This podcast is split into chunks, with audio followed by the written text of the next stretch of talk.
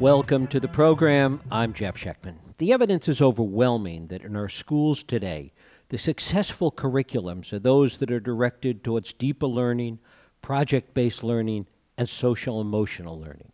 Learners that feel empowered and hands-on, that collaborate and learn empathy, are the ones who seem to excel academically. So why shouldn't the same be true of parenting?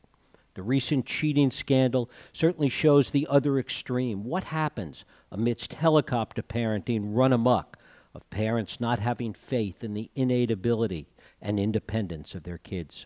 Maybe you don't have to let your 11 or 12-year-old fly off to France and change planes by themselves, but giving them responsibility at home from a young age is essential. Few people understand this better than my guest, Esther Wojcicki. Esther understands, not in some abstract, white paper kind of way, but by having raised three incredibly successful daughters. Anne, the co-founder of 23andMe, Susan, the CEO of YouTube, and Janet, who's a distinguished doctor and professor of pediatrics. Esther, in her own right, has an amazing success story, a formidable voice on behalf of journalism and media literacy. She is the founder of the Media Arts Program at Palo Alto High School and serves as vice chair of Creative Commons. She was instrumental in the launch of Google Teacher Academy and is the author of a new book entitled How to Raise Successful People, Simple Lessons for Radical Results. Esther Wojcicki, thanks so much for joining us. I'm honored, and thank you very much for including me. Well, it's a pleasure to have you here. You have been an aspiring journalist and a teacher of journalism for a long time. Talk a little bit about how that and your curiosity, a great curiosity about the world, has informed how you approach both teaching and parenting. Yes, I am very curious about the world, and I think most kids are curious about the world to start. And then school somehow educates that curiosity out of them. And I think, unfortunately, parents go along with that because they're really worried about their kids, quote, doing well, unquote, in school. And doing well means doing exactly what the teacher requests and what the homework requests. So my theory is that you really need to allow your children to have some freedom and reinforce their curiosity. Give them opportunities to do things that are actually outside the box, but not just on electronic devices. So, I mean, there's a lot, just remember, there's a lot in the world besides that computer or cell phone or whatever it is they're using. Interacting with their peers, you know, going places, just hanging out around the house and trying to figure out, like, what's exciting. Being bored isn't bad, actually, because it leads to creativity. So those are just a few of my ideas, and it's expanded quite a bit in this book that I wrote. Right. Talk a little bit about the independence on the one hand and also the responsibilities that you gave your girls growing up. So there's a lot of things that you can do to make your child feel responsible. And there's a lot in the house. Just think about all the things that you're doing. There's a lot of things that you could possibly delegate to them. So one of the things that, you know, I delegated on a regular basis was just things like cleaning up after you're done every day playing with your toys. And I made it into a fun activity that we were all doing. Or cleaning up after dinner, you know, we all do it together. That sounds kind of, you know, simple and maybe too simple, maybe not easy to do, or I don't know. But I'll tell you, your child has to feel responsible for some part of their life and their daily life. And you, as the parent, can help that happen. And so what I did, for example, with Susan, who was 18 months old, she became a live baby monitor. So we have a two-story house that couldn't hear from the upstairs to the downstairs. So she was responsible for telling me whenever Janet was crying. And, I mean, today we have baby monitors. But, you know, I'll tell you, she did a great job, and she felt super proud of herself at 18 months old. And that set the stage for her for doing other things. You know, when Janet was crying, she would go over and get a rattle and then shake it for her. Or later on, you know, they both of them were helping with the laundry. They would sort things. They thought that was fun. It actually is fun. You know, they were sorting the socks or all sorts of, you know, different parts of the laundry. So what you're doing by giving children just a small amount of responsibility and then letting it grow is you are empowering them. They think, instead of like having you have to do everything, they realize, oh, you know, I can do things too, you know, I'm smart and I'm going to help out. And I think that's important for parents to realize that when you let kids do little things, it gets to be, you know, perhaps more little things. And those little things give them a sense of accomplishment. And it also helps you, by the way. So I recommend it. What did you see other parents doing? Did you see them taking the same approach or a more helicopter parent approach, particularly in the Stanford world that you live in? Well, I actually saw other parents taking a more helicopter approach or a more I'm better at doing this, and so therefore I'm going to do it because it's just more expedient. You know, it was, in my case, there was no help. So I was, you know, the housekeeper, the cook, the mother, the gardener, you know, that was it, because we're an academic family and, you know, we had resources but not many. And so I thought, well, let's see what my number one people can do to help me. And my number one people just happened to be really small, but it turns out that they were pretty capable. And so that gave them a sense of community and support and, you know, your mommy's helper all the time. And, I mean, when we went shopping, they also helped because, you know, a mother with three small children, normally I think most of those kids are put in the shopping cart. In my case, my kids were my helpers. I would say things like, go and pick the cereals for this week. Or, you know, there's these different kinds of fruit or apples or oranges or whatever. And, you know, you get to pick what we're having in terms of fruit for the week. And no, this is not a good apple. Can you see it has like a big bruise on it? Take a look and see if you can find the right apple. So, I mean, it sounds trivial, but these little things add up because it's like, mommy trusted me. You know, and I'm part of helping out and making sure that everything is, that we're having, you know, the food that we need for the week. You know, everything that we did, I included them as part of the planning process or part of the helping process, including like, where would we like to go on Saturday? We have time on Saturday to go and visit, you know, different places in San Francisco. What do you think would be the best place to go? And we didn't have the internet back then, unfortunately. But we did have, you know, little brochures and things like that. And they could look at pictures and they're like, let's go wherever. And then, you know, they, of course, picked different parks. I think we saw every single park in San Francisco. But, you know, it's fine with me. You know, that made them, again, excited to travel. They loved going places on the weekend. So those are just a few of the ideas of things that I did.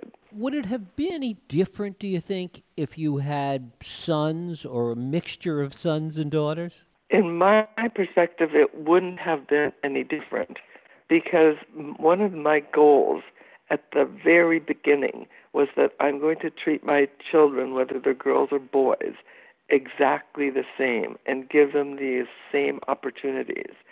So one thing I consciously did is I never bought, ever, Barbie dolls. Never. Their toys initially were things like blocks. We had a set of wooden blocks. I bought Legos, puzzles. They were doing puzzles really early. Actually, I loved those puzzles, so it's hard to believe, but I still have them. I didn't get rid of those puzzles. Crayons, coloring, large muscle activities, catching balls, you know, throwing balls. I mean, those are the kinds of things that that we did most of the time. We had a swing set. I would swing both of them. It was just out in the backyard, a little swing set. And then for a while, after they learned how to do it, then Susan would push Janet. So I'd put Janet in the swing set, and Susan would take care of Janet. And then when Anne came along, all three of them. So they entertained each other. And that was my goal, is I wanted them to be in charge of their own entertainment. I was not the chief entertainer. I was a facilitator. And parents need to remember that kids can be really good at entertaining themselves if they're given that opportunity. And I'm talking about entertaining themselves in a positive way, because I know what parents say about, oh, no, you don't want them to do this and that or whatever. Of course, they can get into trouble. But, if you set a path, if you give them an opportunity to do things that you consider, good for them, it's fine. They had chalk. They would draw on our back patio all the time. Then they would invent little games, hopping, skipping. I don't know what they were doing. The other thing I did is have pets. We had a dog. His name was Truffle, and they were responsible for taking care of Truffle. Truffle was quite entertaining. And then at some point we also got cats. We had a lot of pets, and they were busy taking care of the pets. I basically put them in charge of a lot of things. And, sometimes the pets wouldn't get the right food, but, eventually they did. Right. Did the girls have a sense that their house was different than some other houses, that they had more freedom, more independence, and more responsibility?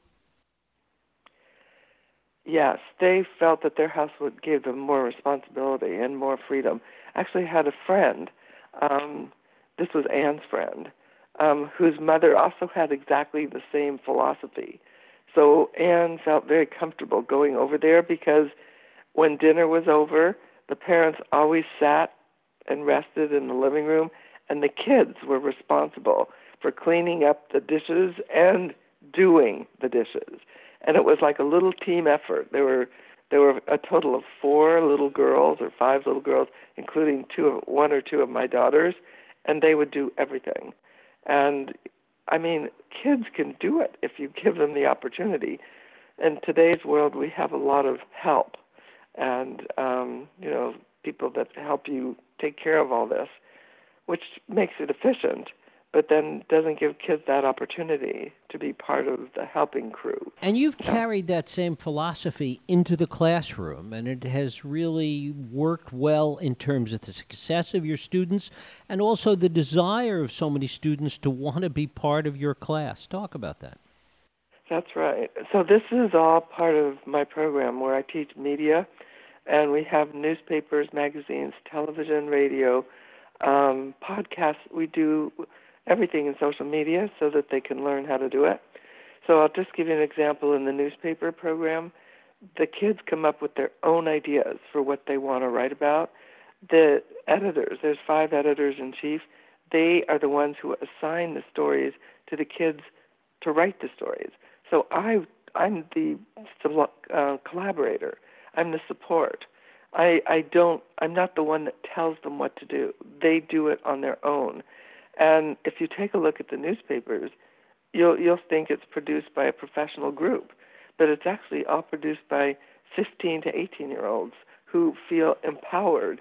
And in the process of doing this gives them a sense of accomplishment.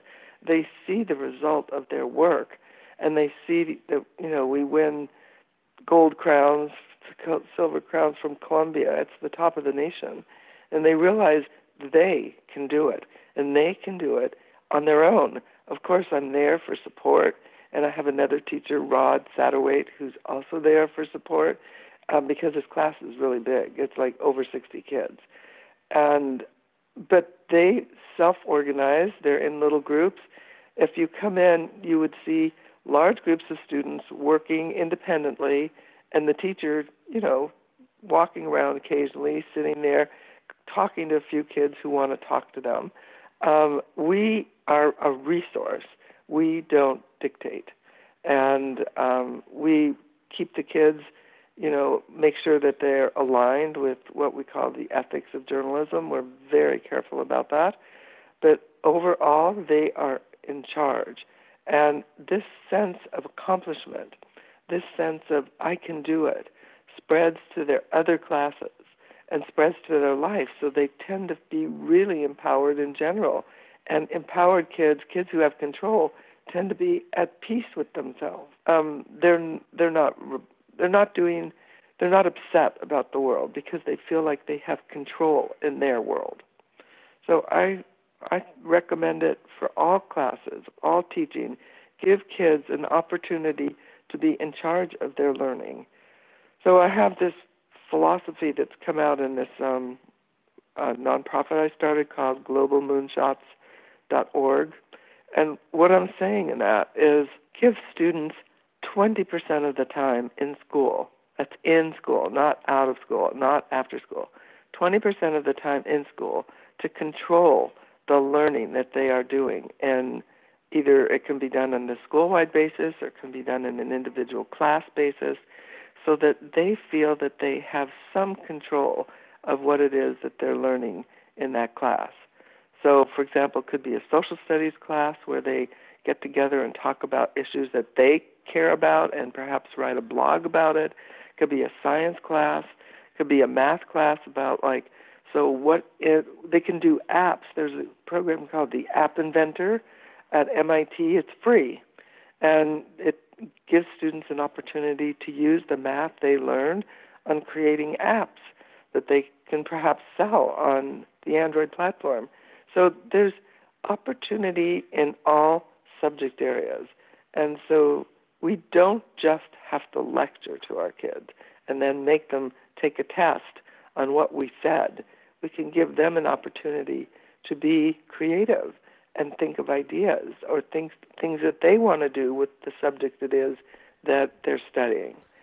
That's my latest and most recent goal. What do you see from kids today that come into your class, particularly at a place like Palo Alto High School, that come from that helicopter parenting world and that really are set in a different world by virtue of this responsibility and freedom and what they have to take on in your class? Well, let me tell you, at the beginning journalism, when they first take the initial class, the hardest thing they say there is to do, because we survey them during class, the hardest thing is coming up with their own ideas.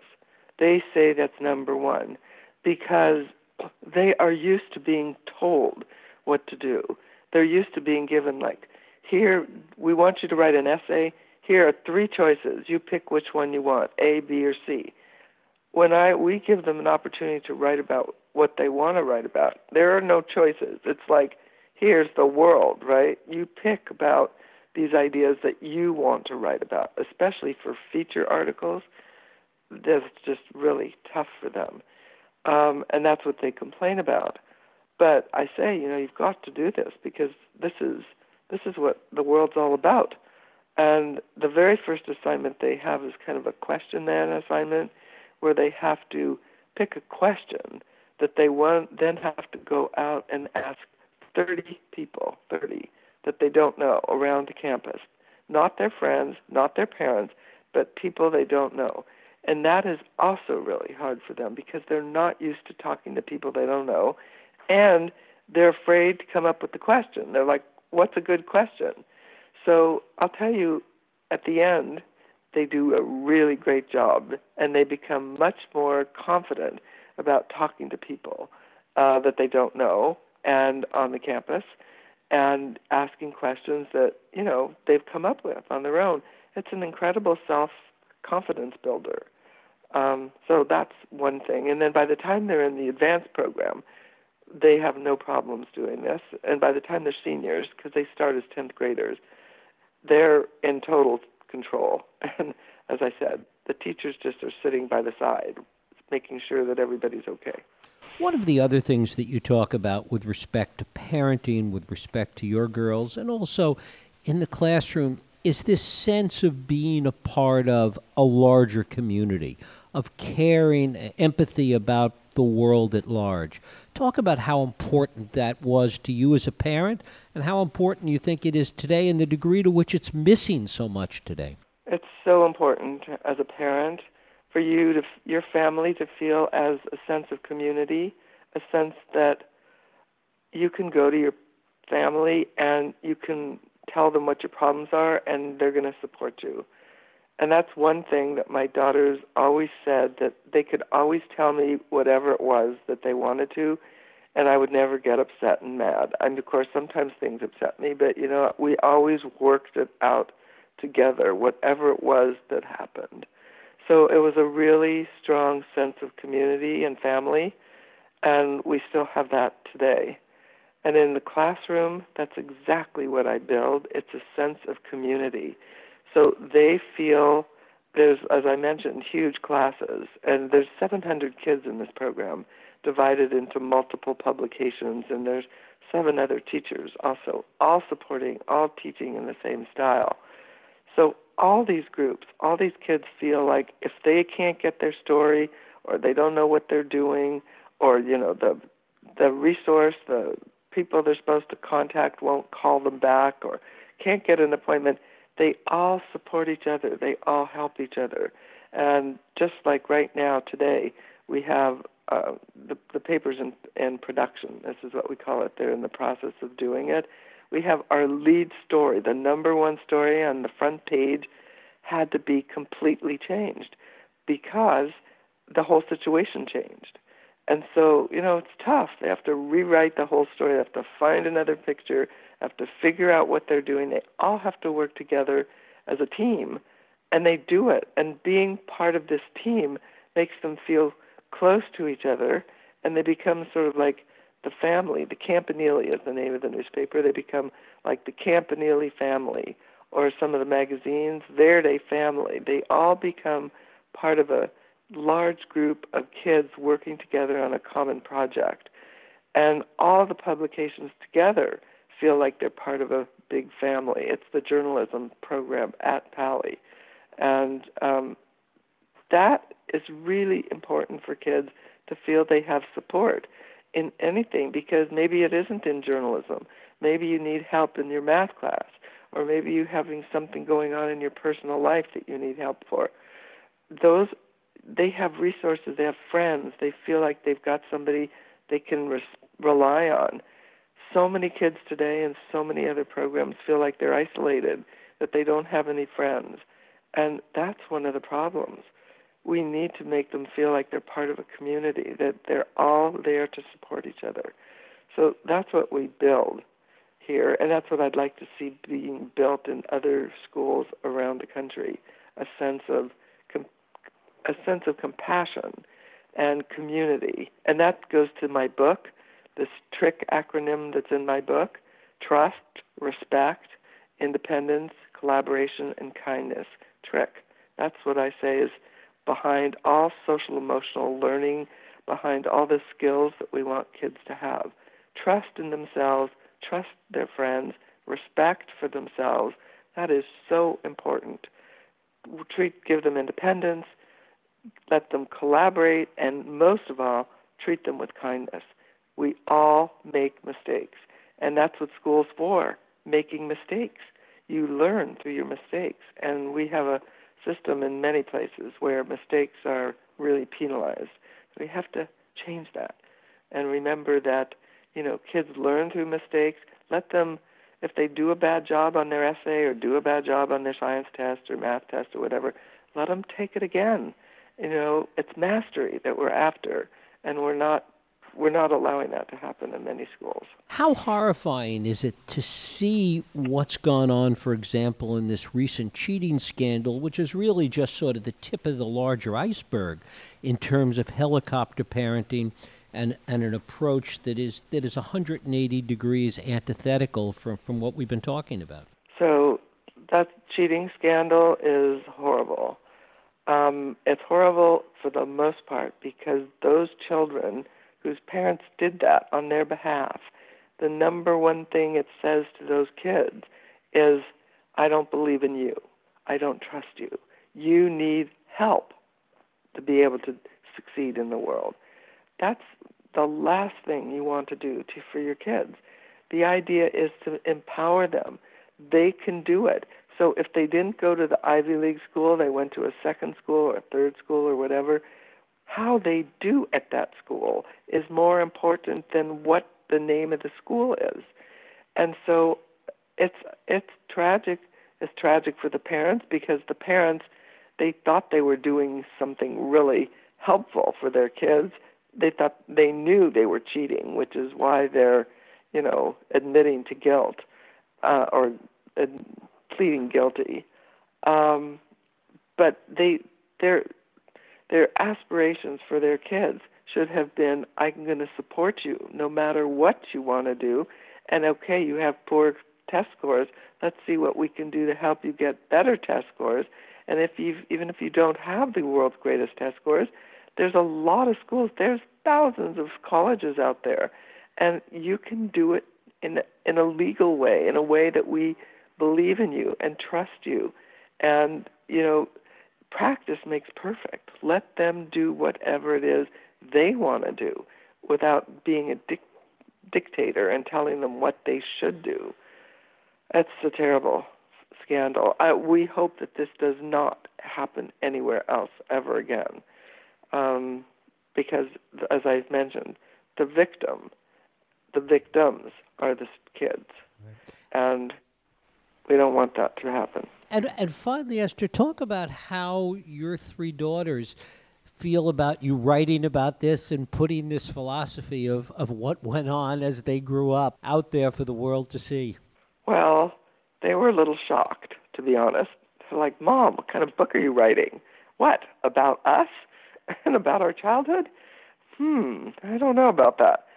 But then when I explained, you know, the purpose of this book, the purpose is really to improve education and to improve parenting. They're on board. They actually wrote the foreword to the book. And they believe in the way that they were brought up. That's what they're doing with their children. They think it's really important in today's world. So they support it. They support me. They support the book. They're happy that I've done it. But like I said, initially they were like, oh, my God, what is she telling about?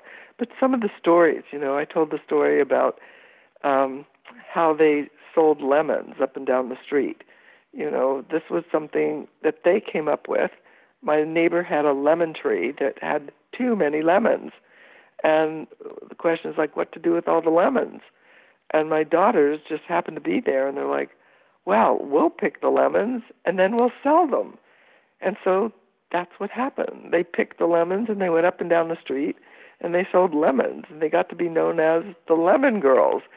And then they took the money that they earned. I've forgotten how much they were selling the lemons for, but not much. And they went to the local 5 and dime store, and they used to spend like hours there agonizing about what they were going to buy with their proceeds. It all worked out really well. So, yes, those are the stories that I've told about their childhood, and there's lots of them. And then there's lots of stories about my students and about my teaching and about, you know, what's going on in the education world. And so, yeah, it's a book full of stories. It's pretty entertaining, actually. Esther Wojcicki, the book is How to Raise Successful People, Simple Lessons for Radical Results. Esther, I thank you so much for spending time with us. It's a pleasure, and I wish everybody good luck in the parenting. And remember the TRICK model. It works. All right. Esther Wojcicki, thank you so much.